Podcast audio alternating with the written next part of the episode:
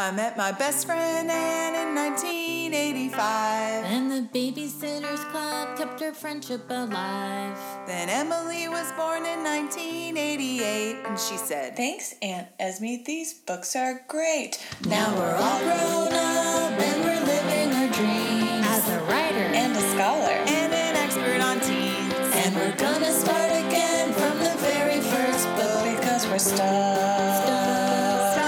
stuck in Stoneybrook. Welcome to Stuck in Stoneybrook, a podcast about the Babysitters Club. Today we're discussing Book Two, Claudia and the Phantom Phone Calls. So we're going to go into our one sentence summaries about the book. Mine is Claudia establishes her character as an artist who hates school, likes mysteries, love boys, and hides candy. of course, Candy made an early appearance. Okay, I'll go next. Mine is middle school boy gets mistaken for serial robber in an effort to ask his crush to the school dance. That's very good. That's very good. Uh, my mine is a little more general this time. Spooky babysitting yields fun and intrigue for quartet of friends. No, We're quartet. playing fast and loose with fun, huh? Yeah.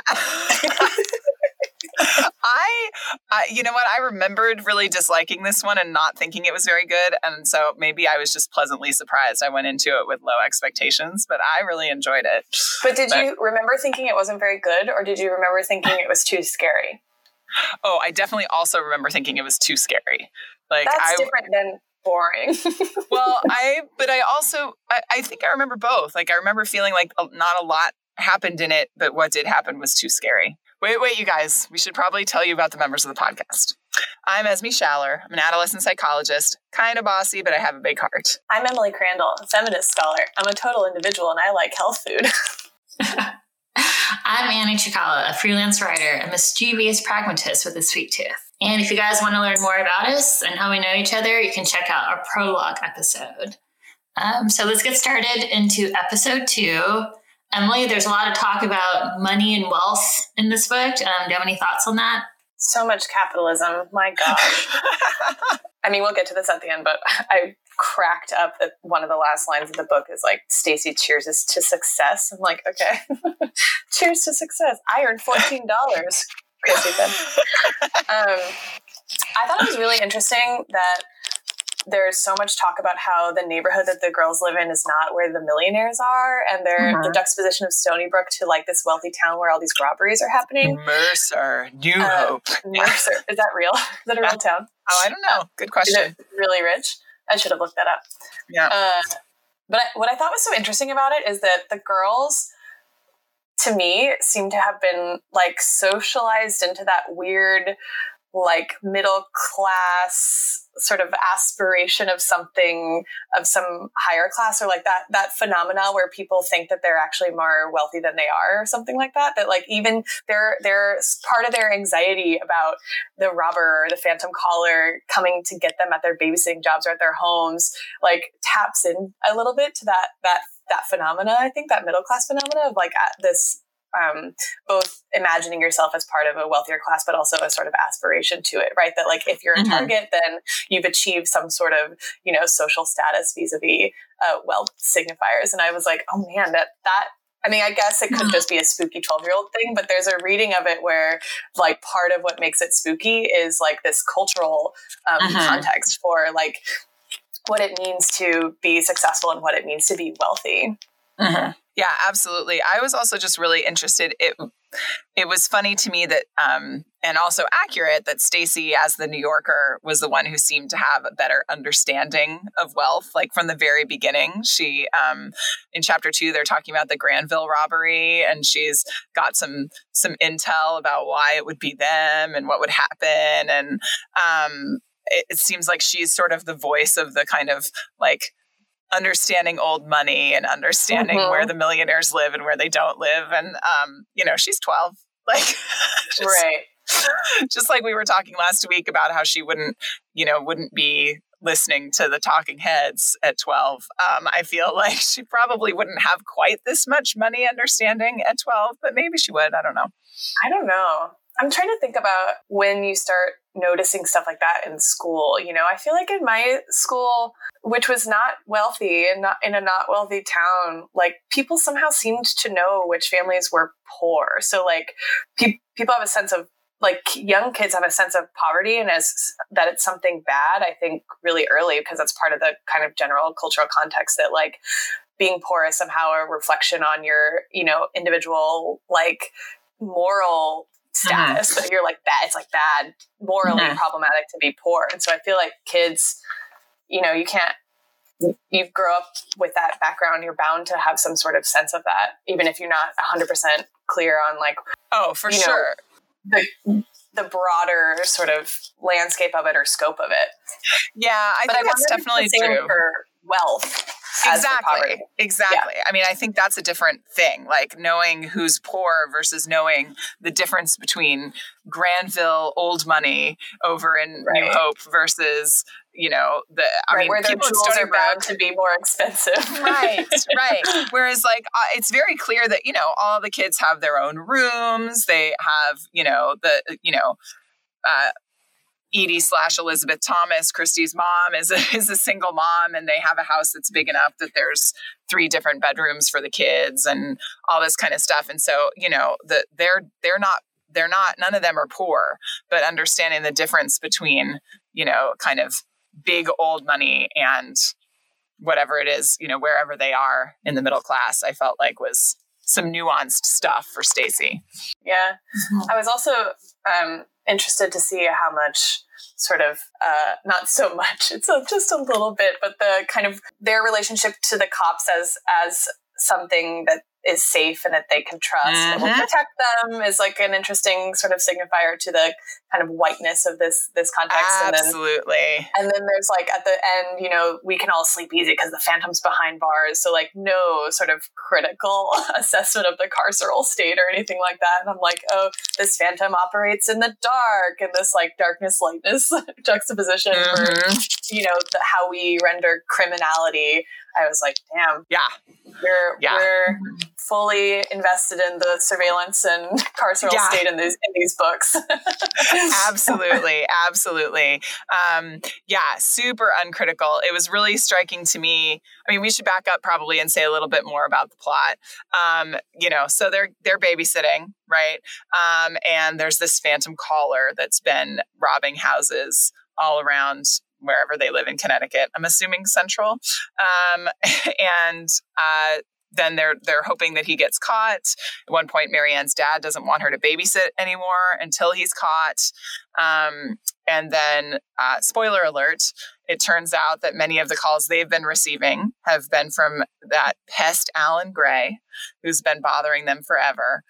And what you're talking about, this kind of um, support for the prison industrial complex, Emily, I felt like was most striking at the end when they catch Alan and then um, you know his punishment as a presumably white boy they don't mention alan's race but they don't mention most people's race um, because they're going for whiteness as the default i think which Right. probably most most uh, white young adult authors in 1986 were going for um, but alan's punishment is you know uh, where does it say? Is he in trouble? asked Kristy. No, we're just going to give him a lift home. On the way, we'll have a chat about privacy and the proper use of the telephone. He can consider Right. this a warning.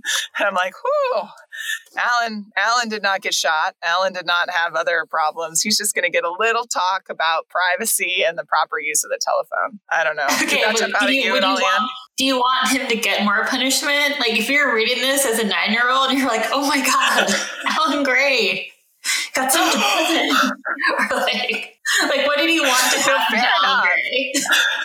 But it is interesting that privacy is the sort of like thematic takeaway there. It's like a very American, like individualist kind of way of rendering like why it's inappropriate to, you know, steal someone's stuff or call them and hang up or whatever. It's like an invasion of their property and privacy. It's like a very, I mean, again, lots of capitalism in this book. Yeah. Yeah. Yeah, No, to your point, Anne, though, I yes, I mean, I suppose there was not another reasonable punishment for Alan. Um, but I did, you know, the You guys, they celebrated portrayed- the capture of the Phantom at their club meeting with soda, a big bag of potato chips, another of peanut M and M's. I assume another means a big bag, and an apple and a package of crackers for Stacey. They're like, "Yay, prison!"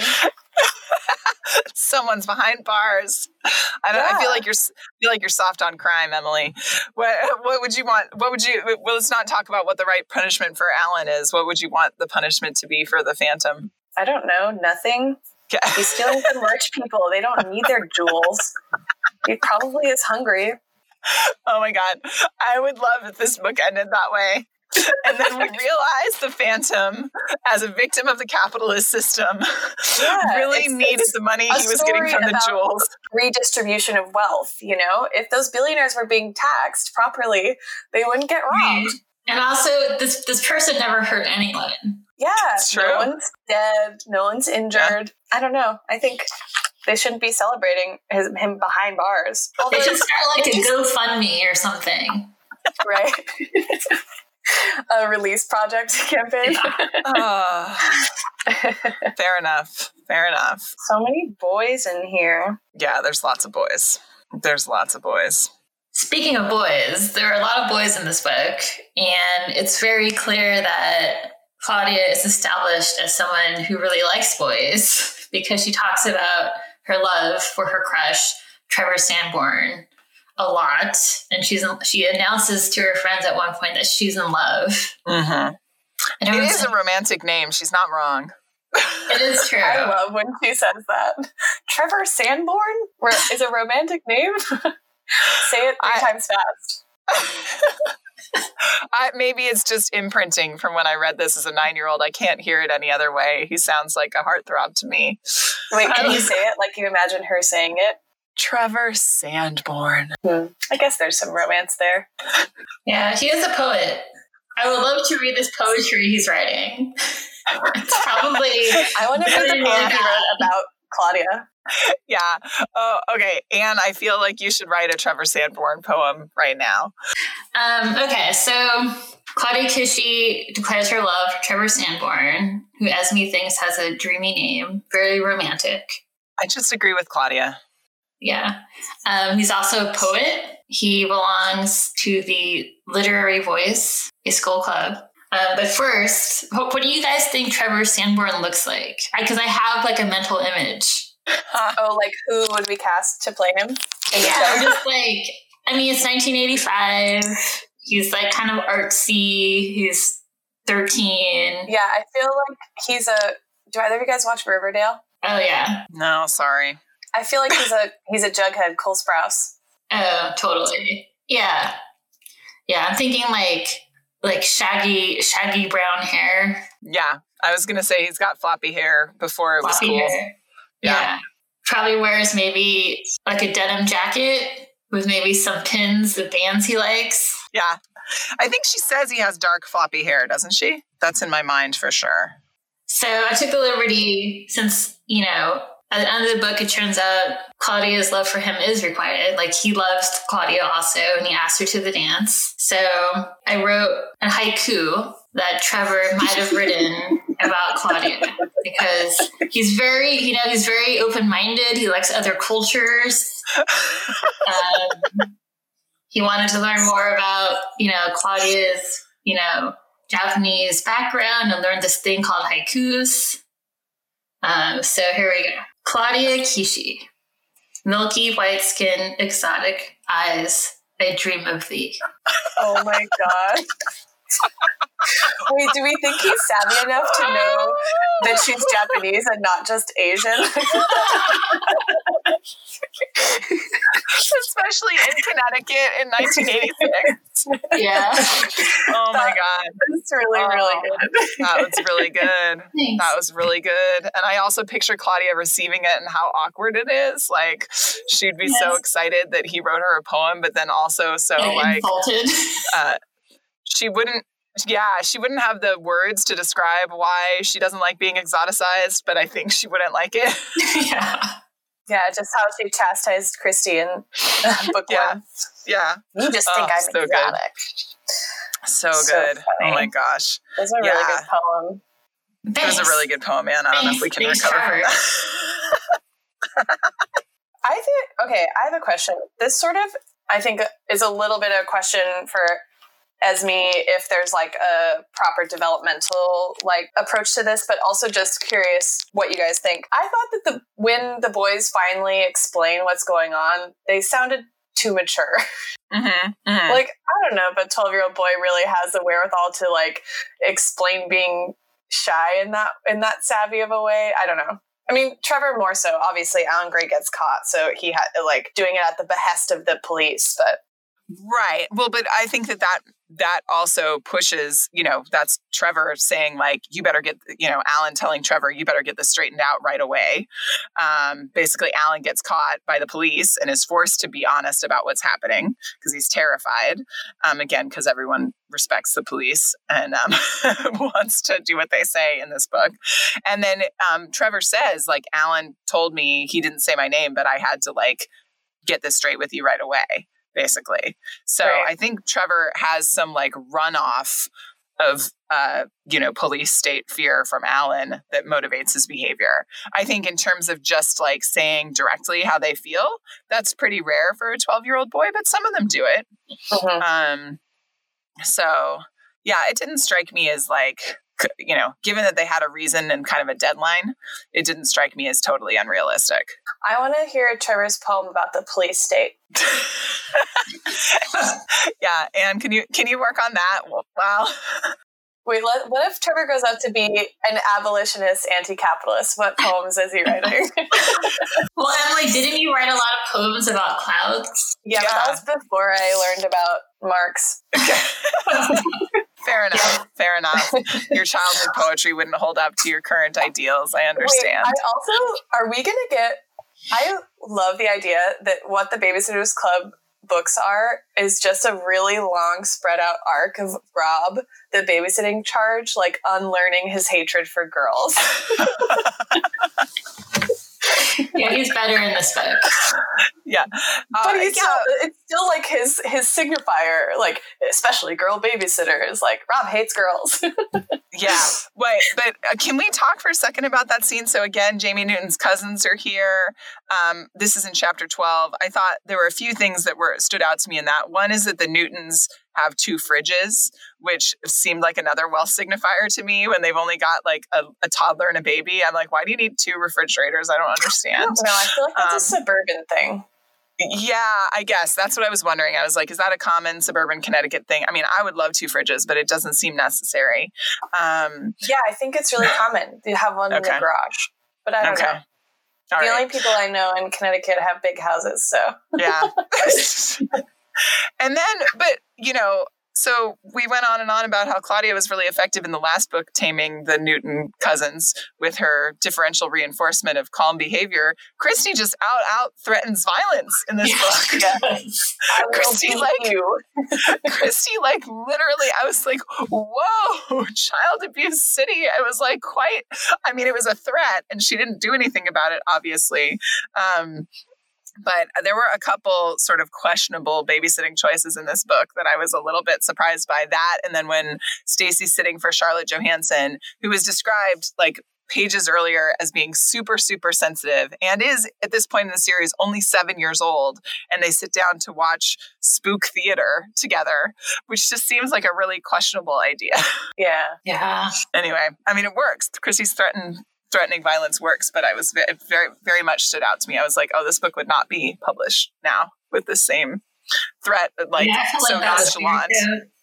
Yeah, it is interesting too. I think you get more in this book than the last one, like substantive treatment of like what it means to be a babysitter. like I was thinking of Josie and the Pussycats when they do that DuJour means friendship bit. I, like babysitting means that's what I was like Oh yeah, there's a lot of those, and those keep going throughout the series. Like we're always on time. We always make sure to ask where the emergency numbers are. We all, you know, those kinds of things. So babysitting means Yeah. call the cops. yeah, Yeah. Also, like I didn't, I didn't babysit like you guys did, but I think Claudia is babysitting like like a three year old and a one year old. Mhm. And one of her is that like normal for like a 12, 13 year old to be babysitting two very young children? I used to babysit infants a lot. Yeah, Yeah. I did too. I think I think I feel like you that know wouldn't yeah. I, I just can't pretty see any of my friends with babies now hire someone that young to look after a baby. but if Oh, you yeah, think but about I think it's that's totally a cultural shift, though. Mm. Yeah. I think that's been a big cultural shift. Also, I think it's different. You know, you have to remember the Newtons like live on Bradford Court. Like they mm. grew, you know, Claudia has grown up around Mrs. Newton and was there probably when Jamie was born. Like I think like some of our friends with younger kids will hire my older daughter, Keely, next, you know, soon. She's about to turn 12. But like would a stranger hire her to watch their three and one year old? Probably not. But like people Right. that have known her for a long time would. Mhm. I Um, used to and so babysit think, yeah. our next door neighbors. They had an infant and then two little kids when I was 12. But also, my mom was always next door. Yeah. Great. So there's that too. Like they know Mimi's Mm-hmm. around. They know, you know, so it's kind of the network of the community as Right. opposed to she's totally on her own. But it is interesting, though, that like they, I think that's a cooler way to think about care work and like emotional labor, right? That like we're this big community and we fill in for each other and we raise each other's children is like a, a not the kind of typical way that Mhm. that they think about babysitting as this sort of like measure of, of entrepreneurial success. so there's like a, a some they kind of run up against each other sometimes. Mhm. I think right they're like being really professional and like they they Mhm. place a kind of premium on the the professionalness of it not on the like we're you know nurturing these kids Yeah. and we're like helping them to become you know empathetic thinkers or whatever they're, they're just like we we do things like correctly Well, well, right. But I think that represents their developmental task as, Mhm. You know, young teens. Like their goal is autonomy at this point, right? And so right they're going to see it very differently. You know, I don't think that Claudia would want to think about Mrs. Newton thinking that really Mimi's in charge in the background and Claudia is another kid and it, like cares about her children. You know, this is about them building autonomy and building um, their own kind of identities and abilities in the marketplace, so to speak, or in the community. And so I don't think those are necessarily at odds. It's just different ways of looking at it. Like Mhm. as the adult leaving your kid, you can feel comfortable that you're in this web of community. But as Claudia, like she's taking charge and she has this important job, you Mhm. know? and she made 16 bucks Yeah. I so there were a lot of things that um, that I noticed in this book. I, I took a deep dive back into the psychology literature around this idea that um, boys tease girls that they're interested in, right? Because this I is the big part. Yeah. So this is the big running subplot. So Alan Gray likes Kristy and he's just, you know, being a jerk and teasing her. And that's the way he's showing it. Um, and there's actually really interesting literature on teasing. Well, wait, and kind of the nature of teasing. literature, I just want to point out that Kristy says that that's something her mom tells her too, which was like, Right. uh, no, that like Yeah. they're just teasing you because they like you. And I was like, Yeah. I don't, that's icky. Yeah. Anyway, Yeah, yeah, yeah. So a lot of people find that idea icky. Um, and there's a lot of, you know, the other piece of research I did, there's a lot of think pieces about that and about how that's really problematic, right? And we don't want to teach girls that because they shouldn't put up with that kind of behavior and people who like you should be kind to you and we don't want to like put girls in a position of eventually being in an abusive relationship because they expect that boys who like them to tease them. Um, and this has been a big you know as a parent of two daughters this has been a big cultural conversation over the last i would say five to ten years especially. Um, so there's pieces on like a mighty girl about it and a bunch of other websites. Um, but this hasn't actually been addressed at all in the developmental or social psych literature so there's no, yeah. So there's no data showing any kind of link between cross sex or cross gender teasing in elementary and middle school and later involvement in abusive Like relationships. oh, oh, Yeah. oh. Um, so there, there might, you know, that doesn't mean it's not there, but there's no data showing it. Um, and the data we have on teasing is really about uh, across many, many relationships, the affiliative nature of teasing. So basically, before kids are about nine or 10, teasing is something you do to be mean to somebody. Like you only tease out group members. And then um, as we can observe among the three of us, when you cross that threshold of like 10, 11, 12, 13, it becomes something that people do to be affiliative, to, to um, reinforce bonds and relationships and reinforce closeness. Like if there's somebody at your job that you really didn't like, you wouldn't be like, nice shoes, Carol. You know, like it would be like really aggressive and weird to do that, right? But you would say, you know, both of you would say something like that to me. Mm-hmm. Um, and I have really bad taste in shoes, you guys. Um, but so and and there's some amplification of some here. of these there's some amplification of some of these things for um, you know that it, it increases across um, gender lines in middle school and things like that. But this idea you know it seems that you know most kids bounce back from it well and and recognize it as being affiliative. And and in fact girls tease boys at higher rates than boys tease girls. Interesting. Um, there's some data on that. Um, so I was gonna ask it's about that yeah. i was thinking about the literature on like not not the sort of biological determinist view that like girls and boys form like bonds with other people r- relational bonds differently but just you know based on various kinds of social factors of nurturing and stuff like that so i was wondering whether like that differential way like sort of relational um, development like whether that carries over into teasing but mm-hmm.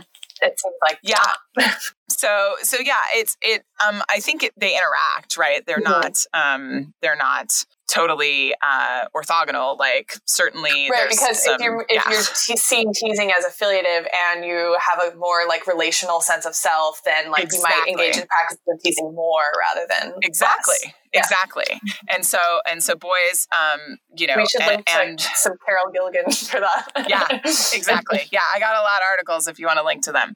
Um but that and there's some you know there's some data on higher how teasing differs in hierarchical relationships. So like Dacher Keltner at uc berkeley in the um, late 90s looked at like teasing in romantic partners compared to teasing in fraternity brothers and the way oh, like higher and lower status fraternity brothers teased each other was very different like the the um, lower status people who were teasing up, so to speak, did it in a more affiliative kind way than the like older brothers who were teasing down. Um, whereas in romantic partners, it tends to be more equitable. Um, but again, women tend to tease their romantic partners more than men, and men tend to be more affiliative in the context of a heterosexual romantic relationship because it's one of the only places where they're allowed to be that way, is one of the hypotheses. Mm-hmm. So I just thought it was really interesting because it's I you know on the face of it and in a like socio-political way I certainly don't want my daughters to be like, oh yeah, this boy's being a dick, so he must like me, right? Like I, I get why that I get why that concept makes us like, ugh, that's kind of yucky. But again, there's no we don't have any data showing that it's actually problematic in the long term. And there's yeah. a lot of other things that predict people getting into romantic uh, abusive romantic relationships, and that's not one of them. But also in this book, Kristy, Kristy like fights back. A she lot. just doesn't yeah, she just doesn't take yeah, it. Right. But here's the thing though, are we supposed to think that she liked him before she knew that he liked her or it's is interesting, just, right? Is she just saying, "Oh, oh, my mom was right. He does like me. I guess I'll feel sorry for him that he can't say it." And you know, I don't know. Yeah. But like, I'm, I'm unsure on how we're supposed to read her reaction to his like so, confession. I think that Ann M. Martin was giving us some hints in chapter 10, which is probably my favorite chapter in this book. Um, after after our like five chapter run of babysitting jobs, which again, I know you guys were like, they're in service to the plot, so it's okay. But as I was reading, I was like, oh, Emily and Anne are not going to like how many babysitting jobs there are in a row in this book. But at least so creepy boring. stuff is happening. but chapter 10 is when, um, you know, it literally starts with a one, two word paragraph boy trouble. Um, and they're and they're sitting around um, at the babysitters club meeting, and Kristy just brings up Alan Gray out of nowhere. Mm-hmm. And Claudia says, "What made you think of Alan Gray?" I asked. We'd been talking about Charlotte Johanssen. And then she's like, everything makes me think about him, she said, throwing her hands in the air. He bothers me all the time, every single second of every single day. So I, I Mm. felt like there was some foreshadowing that she's spending a lot of mental energy. Like even Mary Anne says, he's not bothering you right now. Yes, he is. He bothers me just by living, you know, which is, Yeah, I think, you know, yeah, the sort of 12 year old Kristy version of like, can't get him off of my mind kind of situation. Right, but she doesn't know that she likes him yet. Right. Interesting. Can we talk about how PG their dance was? Yeah. They're like, we danced a little bit. Mostly we drank lemonade. Also, we're bad dancers, and now I have a new friend. like, That seems about right. Yeah. though. I don't know. middle school was less PG than that. Oh. Yeah, I, I d- I do think that our middle school was also less PG than that. And remember, there were like all kinds of rules about freaking. Freaking was really big when we were in middle school. Same when I was in middle school. no freaking. And there were teachers making kids stop freaking. they used to throw out these shirts that had two stick figures freak dancing and a, a like a circle with an arrow through it that they would like throw at people. That was in high school, but That's really funny. That's amazing. Oh my gosh. I don't know. I remember our middle school dances would be pretty chaste. Like I feel like we, my well, my personal experiences were very innocent. Maybe other people's. Well, weren't. right. Yeah, mine were too, exactly. I I- like I I think it's you know, this is from the perspective of the babysitters club, right? So like we weren't freaking. Like that we don't they haven't told us about all of the students at Stoneybrook Middle School at this dance, but I think that that's their experience of it. Yeah. You guys have any other psychology questions? Oh yeah, I. Um, is it possible that Claudia had a learning disability since she is portrayed as being very Absolutely. Like, what do you think? Like dyslexic? Do you think? I mean, we don't really have a lot to go on. Yeah. But Yeah, we don't have a lot of data yet. Um, I would say, um, given how much she likes reading, dyslexia is sort of less likely to me because she doesn't like reading stuff for school. But um, if she had real dyslexia, so with the different um, decoding problems associated with dyslexia, um, lots of people think of dyslexia as just like letter reversals because that's like the jokes about dyslexia. Um, But uh, it has a lot of, there's a lot of difficulties associated with decoding letters. I don't know that she would be able to get as much pleasure out of reading Nancy Drew as she does because it's like really hard. I mean, people with dyslexia do enjoy reading, but um, given that she's undiagnosed and she has, it doesn't seem like she's had um, intervention for that. That seems less likely to me. Um, I- I'm leaning toward ADHD actually um inattentive type because she's often daydreaming and like in this uh book you know she gets a spelling test back and she spells october wrong and she specifically says i know that it has a t in it and i just didn't write it. So it seems like she makes careless mistakes like she's just not focusing or she's not slowing down enough um, her bad spelling doesn't necessarily indicate anything. There's been a bunch of studies that people that spelling is sort of a separate sort of strand of intelligence, and people with really high intelligence who are very high achievers can be really bad spellers. So, um, in terms of her journal entries, Emily just raised her hand for for those of you at home.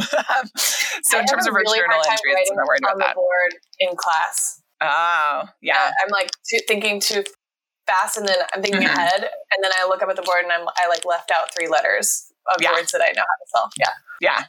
So, yeah. So that's my running hypothesis now. ADHD is not technically a learning disability, it's a neurological difference um, where it's hard to keep your attention in the places that you want it. So, a common misconception about ADHD is that people can't focus on anything, that it's a, like a literal attention deficit, but it's really a, a difficulty paying attention to tasks that require what's called sustained mental effort. And so it's basically if it's not interesting to you, it's really hard to focus on. So people who have ADHD have less dopamine in their brains. Dopamine's like a pleasure neurotransmitter. And so they have a hard time shifting from things that actually give them dopamine. And so Claudia's got a lot of things that give her dopamine, right? Like art, Nancy Drew, candy. She can Trevor do those things for a really long period of time. Trevor Sandbourne, exactly. None of those are sustained mental effort. But when she needs to focus on math or, you know, history in school or other things that are less interesting to her, it's very hard for her to keep her attention in those places. So that's I think I my that's my running hypothesis. Yeah. Everyone says that when you talk about sustained mental effort. I Look, it's have that. it's not it's not that anyone likes doing their taxes. It's just when you have ADHD, it's really, really, really hard to shift. And like boredom is very aversive. And so that's the other thing. Claudia, I think, mentions being bored and, and really hating it a few different times. And so boredom is aversive. Like most people don't like feeling bored, but I often describe it for parents like when you have ADHD, boredom is like, I'm bored, I'm bored, I'm bored, I'm bored. Like it's very aversive and painful. Okay, I don't have that That then. sounds like me yesterday when I had a lot of stuff I was supposed to be doing, but I didn't want to. And I was Yeah, just you're walking chill with around saying I'm bored. yeah, Anne is chill with being bored. You don't have a problem with that, Anne. No, I'm, like, I'm literally never bored. Um, so, also in this book, Claudia talks a lot about her relationship with her sister Janine, who is a genius, has a very high IQ of 196, I believe. Um, and because it's like Claudia's an artist and Janine's like an academic, um, they are at odds with each other. And a lot of the book focuses on the relationship. And, you know, it's Claudia talks about how they used to be close and now they're not anymore they don't know how to relate to each other. And I guess I'm wondering, like, is it is it common for siblings to grow apart as they get older? Like, you know, my brother and I were we have a pretty big age difference, so that's this is hard for me to kind of make it, Mhm. you know. What's an Claudia and obvious Janine's again? I think Janine is 15 and Claudia is 12. Yeah. Yeah, so they're pretty close. Mhm. Um, not as close as like you and Aaron, Emily, but fairly close. Mm-hmm. Yeah, it, you know, and you said you and your brother have a big age difference, so you don't have much to say about this, but not as big as me and my siblings. So that's true. I don't have anything personal to say about this. I guess I'd like to hear Emily's perspective first, and then I can tell you kind of the a little bit about the the data and kind of typical Yeah. developmental patterns. You know, it's interesting because I'm thinking that I have a lot of friends who have close in age siblings, and they tend to do, they tend to be really different.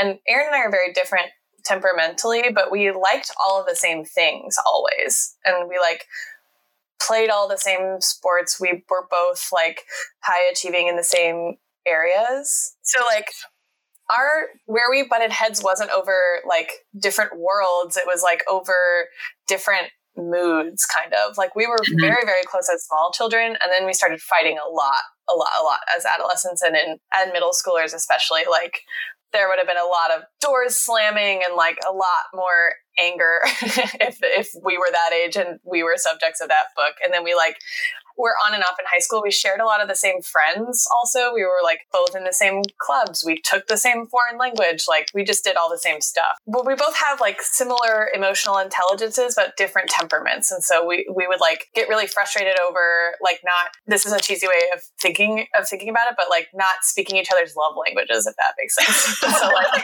we we would sometimes have trouble like getting to the root of like what was causing problems between us but like now Mhm. we're very close Yeah, I think it's pretty common um, that pattern that you describe, actually, Emily, of being close, like when you're two or three years apart, being close as littler kids, and then kind of drifting apart in middle, early high school, and then coming back together again, end of high school, college, adulthood, that kind of thing. So I think that that's pretty common. But I also think it's very um, difficult for kids that if there's one sibling that's like very special in a certain way, whether it's like being super smart or excelling in sports or you know, insert special talent here to be the like regular kid, I think is really challenging. And that's the the spot that Claudia finds herself in. But of course, Janine doesn't want to be there either. But doesn't but Claudia has her own special talent. Like it's not like she's Right, but- you know Right. But we've talked about how that's not recognized in her family in the same way. Like we Mhm. talked about that a little bit last time. So Yeah. I, I don't, you know, it's not prized in the same manner, or at least in Claudia's perception. We don't actually know what Mr. and Mrs. Kishi think. Certainly Mimi's um, values her, but Mhm. Claudia has a lot of assumptions about what Janine and her parents think about her. i loved the scenes of mimi sitting for her portrait Oh, so good. So good. So well written. Yeah. When she's Yeah, me like too. trying to capture the twinkle in her eye. Yeah. Yeah. her wisdom. That was one thing I was like, wait, is this a, a, a like cultural signifier here? We're supposed to think of her as wise because she's Japanese or She's an what? old Asian woman. yeah. I don't know. Did it read like that to you, Anne? Um, a little bit, but I think it's you know accurate. Fair enough. Fair enough. I'm also trying to do like the math on um like Claudia's parents, like what year they were born and stuff like that. So because she mentioned that they came to the US when her, both of her parents were very small children. Yeah. So if Claudia is 12 or 13 or in 1986, mm-hmm. that means she was born in She's 12 and 86. So she was born in 74. Yeah, and then that means so. And so Janine was born in 72.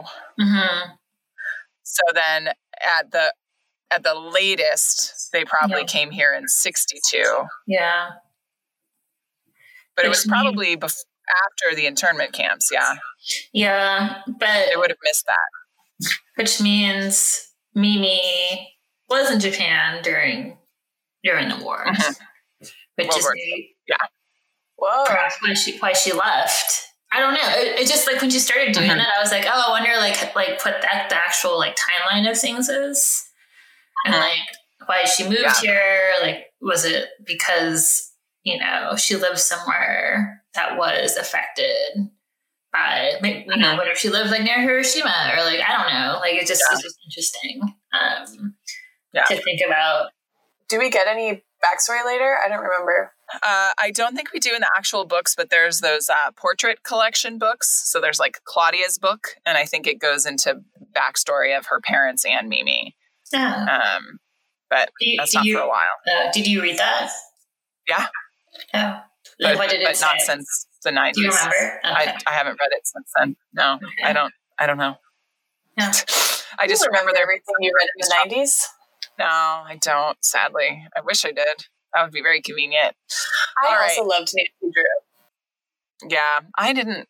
I don't know if I didn't love it because my mom liked it or because I just didn't try hard enough. I thought it was kind of boring. Grandma's going to listen to this. Be careful. I know. I know. well, she knows. I'm the mean one. It's fine. and what what what uh what pop culture did you did popped out in this book? It seemed like there were some more actual references to real life things. Yeah, it was interesting. There was like half fake references and half real references. Um, like they mentioned the Muppet Show, they mentioned MTV. Of course, they mentioned Nancy Drew, I Love Lucy. Um, but then, uh, but then there's some like made up stuff, like Spook Mhm. Theater, or something they watched, and that's like not Yeah. a thing. And then also, sure it's not a thing? I, I looked it up. I mean, it could be it could be a thing, but I don't think it was a real show in the eighties. Um, and then the band uh, that Charlie listens to, that Mary Anne like uses the tape from, was like pounded down the walls by the Slime Right. Kings. So that really Okay. like I appreciated um, Ann M. Martin's yeah like I feel like she put a lot of thought into the name of that Mhm. song and also the name of the Yeah, band. for sure. Like I, I, I, this just occurred to me, but I might be able to get Gary to write like 10 seconds of Pounding Down the Walls by the Slime Kings and record it for Oh, us yeah. if you wanted to. yes, please. yeah. Okay. But it's also just like I like the idea of like Charlie we get an idea of like Charlie's musical taste just from that one mention. Yeah. Um, Yeah. Wait, wh- why do you think she did that? Do like half real and half fake? I don't know. It, it's interesting though, right? I was surprised that she like even said I love Lucy really. I was like, oh, Right. like, you know, I was like, that's interesting. But I did take note of in what chapters of what character these mentions took place. So like it was Mhm. Mary Anne was watching I Love Lucy, which seems very on brand for her. Mm-hmm. And then Claudia, I think Claudia was watching the Muppet Show. Um, Um, then- wasn't it? Wasn't it Charlotte Johanssen? Oh no! Oh it? no! Claudia was watching it with the Marshall kids. Yeah, yeah. yeah. Um, Yeah. And then uh, Stacey with Charlotte was like, let's watch MTV and like listen to some good Yeah. music. But they didn't have cable. Where's your cable box? Wait, this is what this is where the thing that I don't know came up. What what was the thing you don't know? What is UHF? Oh jeez. Well, there's like, Oh, there's like a double sadness to that because you don't know what UHF is really, but also you don't know the movie. What? I don't know. Double sadness. It's double. Okay. Go ahead, Ann. Schooler, teacher. What UHF is?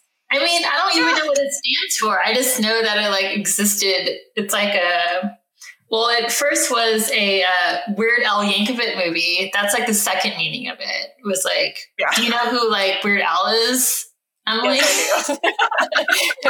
I've watched TV since then. Okay, but I am also going to look up to see. Okay, so UHF stands for ultra high frequency, and it was a TV. It was like a TV channel you could turn to. It was its So basically- channel.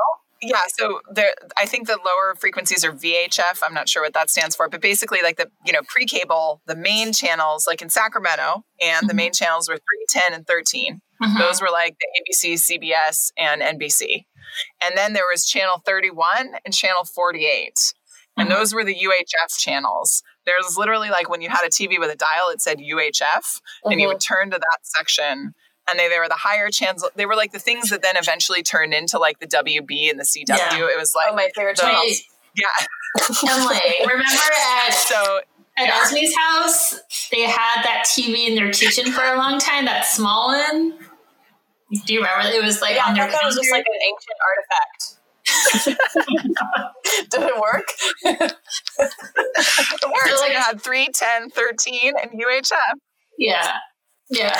There's a lot of ancient artifacts Yeah. in Grandma's house. Yeah, yeah, yeah. yeah. so basically, what they're saying is they checked all, like all the channels, not just the main channels. Yeah, And so, like, it would be a lot of like syndication and reruns were on the UHF channels. Mhm. Sorry, Anne, what were you going to say? Oh, it was 31 in Sacramento, 31, 40, and 58.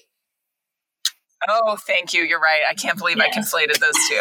Yes, 31, 40, and 58. Yes. I 58 think Channel 40 like, had that was the lowest rent one. Yeah. I think 40 had like Gilligan's Island and Green Acres and Yeah. stuff during the day when you were sitting from school. Cox, I believe. Yes. Like, you, used to watch, yeah. So you, would, you would watch The Simpsons on 40. yeah, The? Simpsons was on 40. Yeah. Yeah. Yes. Yeah.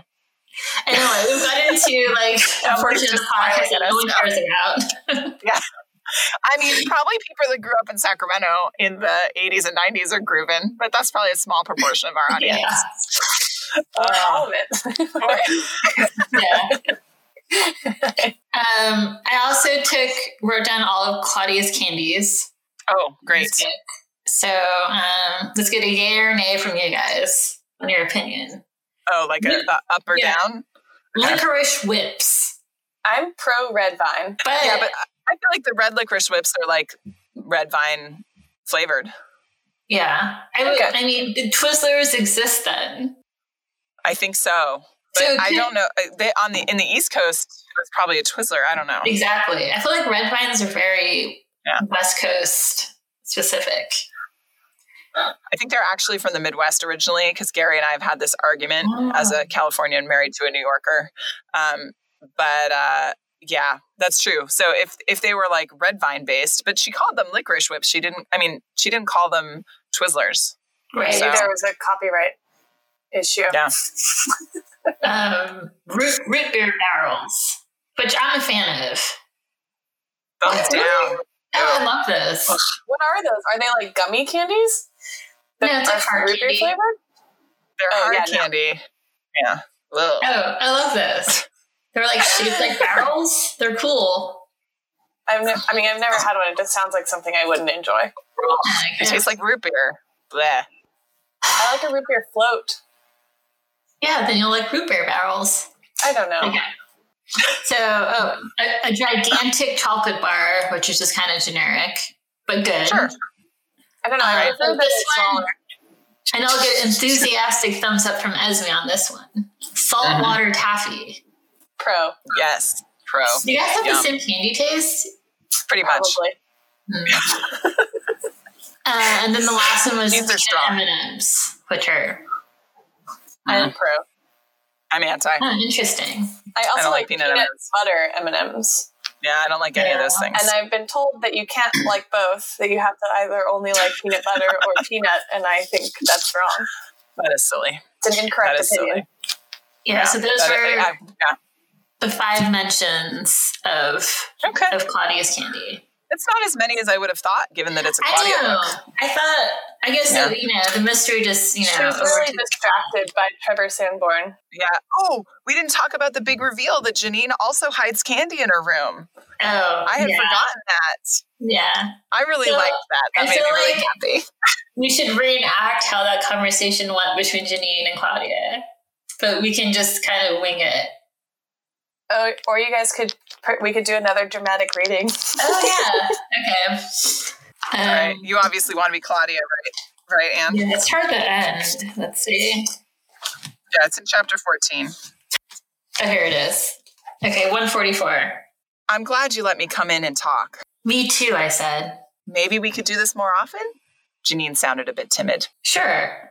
I have a lot of other candy hidden around my room. Janine smiled. I'll tell you a secret. I do too. You do? Mm-hmm. It's my vice. I wasn't sure what a vice was, but I wasn't about to ask. I didn't know that. There are a lot of things you don't know about me. Same here. and, and scene. Insane. That was brilliant. Yeah, yeah, I loved that. I love that. Okay, let me let me back us up to our trope count. So, um, I had a new one that came up a couple times in this book that I wanted to see if you guys wanted me to start counting. It didn't come up in the first one because it was a Kristy book, and it was babyish. Yeah. Um, so Mhm. babyish came up three times in this book um, about either Kristy or Mary Anne. It depended.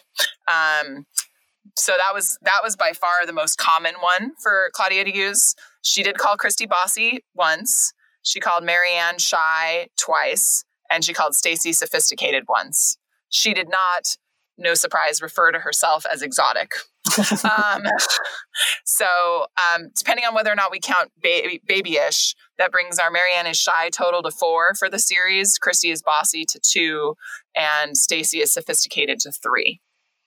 I think babyish is worth keeping track of because I'd be curious to see whether that changes or whether they Yeah. remain babyish forever.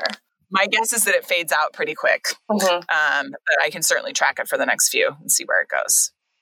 Um, as in terms of like social justice concerns, I think we already covered them. I was, you know, worried about Kristy's child abuse threat and about Alan Gray not getting shot by by the police.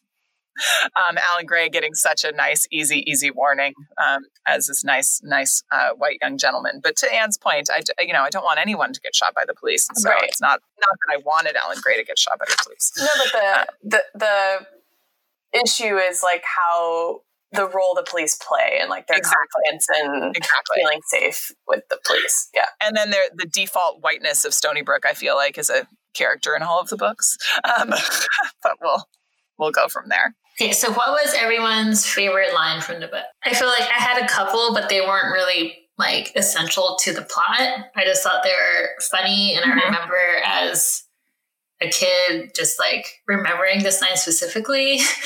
but it's when oh, I think I know what it is. I don't really. No, I don't think so. I don't know. Okay. But what is it? Um, it's it's when David Michael is sick, and he just says Uh-huh. he calls Mary Anne Bariad, like Bariad. That's so dumb. But I just Yeah. I just really Yeah. remember I was like, oh my god, I remember thinking that was like hilarious. Bariad. The line I thought you were going to say, which is my very favorite, um, is is not that weird in and of itself, but really signifies this book to me and and what I'll always associate with this book, which is "Have you found my red ribbon?" oh their code that they make up to call the police so that the burglar doesn't know they're calling the police. I like Um, it. and None can remember it. Yeah, there's this whole scene where they're trying to rehearse this like three part code and they can't do it right and they're so like just scaring themselves. Yeah. Um, I, I so- like that scene a lot. yeah. And it also So made me that- very, it also made me very frustrated to read that scene. I was like, you guys, come on, get it together. It's not that hard. It's not that hard. Um, I really like when Mary Anne's trying to quit the club because she's not going to be able to pay her dues. And they're like, "Don't worry about that. Babysitters stick together." And then Stacey says, "Through phantoms and power failures." Oh yeah, that's so the the other two that I wrote down that I thought were just silly was they're reading the headlines of the Stoneybrook News at the beginning, and one of the headlines is "Angry Pig Goes Hog Wild," um, and I just thought that was really silly. And then later, much later in the book, um, Claudia's talking about someone's face falling, and she says, "Faster than a ruined souffle." Oh my god! Which I thought was like, first of all, what? Claudia wouldn't say that. And like, how did, like, I don't think I even know that much about souffles. I, I like, I just feel like 12 year olds, like, I just, I did not know what a souffle was when I was Yeah. twelve. At. I like when Rob says, "Hey, do we get cookie surprises or what?" or what? It's great. Oh, I also wait one more line I like is when they're describing that boy in the lunch line, and he says his he's known to say no frontsies, no backsies. oh, I like that. No, Alexander no frontsies, no backsies. it's like no, you just can't cut it all, not in front or in the back. Oh my God. They're all really good. I'm, I, if, if, if no frontsies, no backsies calls to you, Emily, I'm okay with that. It really does. I I missed that in the in my read through, and I it bring it bring me great joy. Okay. All right. Is that okay with you, Anne? Yep. Let's do it. All right. Done. Okay, what should we pizza toast to? Oh man.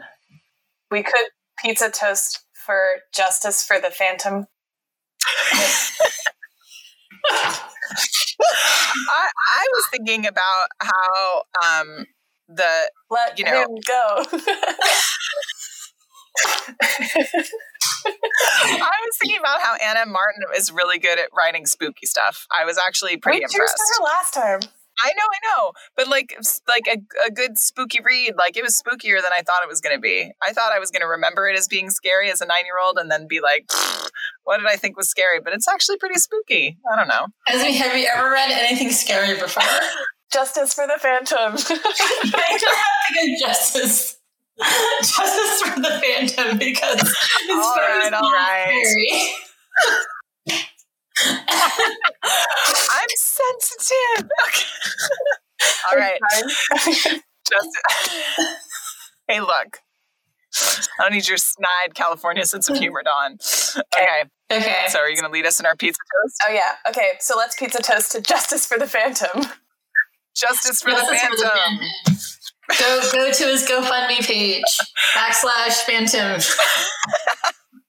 All right, you guys. This episode of Stuck in Stoneybrook is now adjourned. A special thank you to the Lovebots for this version of the Slime Kings pounded down the walls. Check out more music from the Lovebots on iTunes.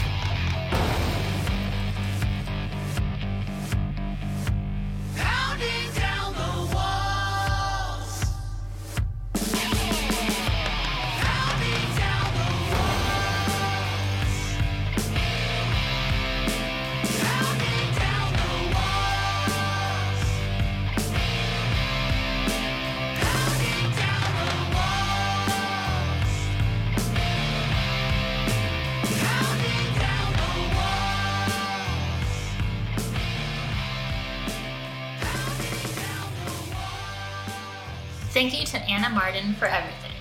Stuck in Stoneybrook is edited by Emily Crandall.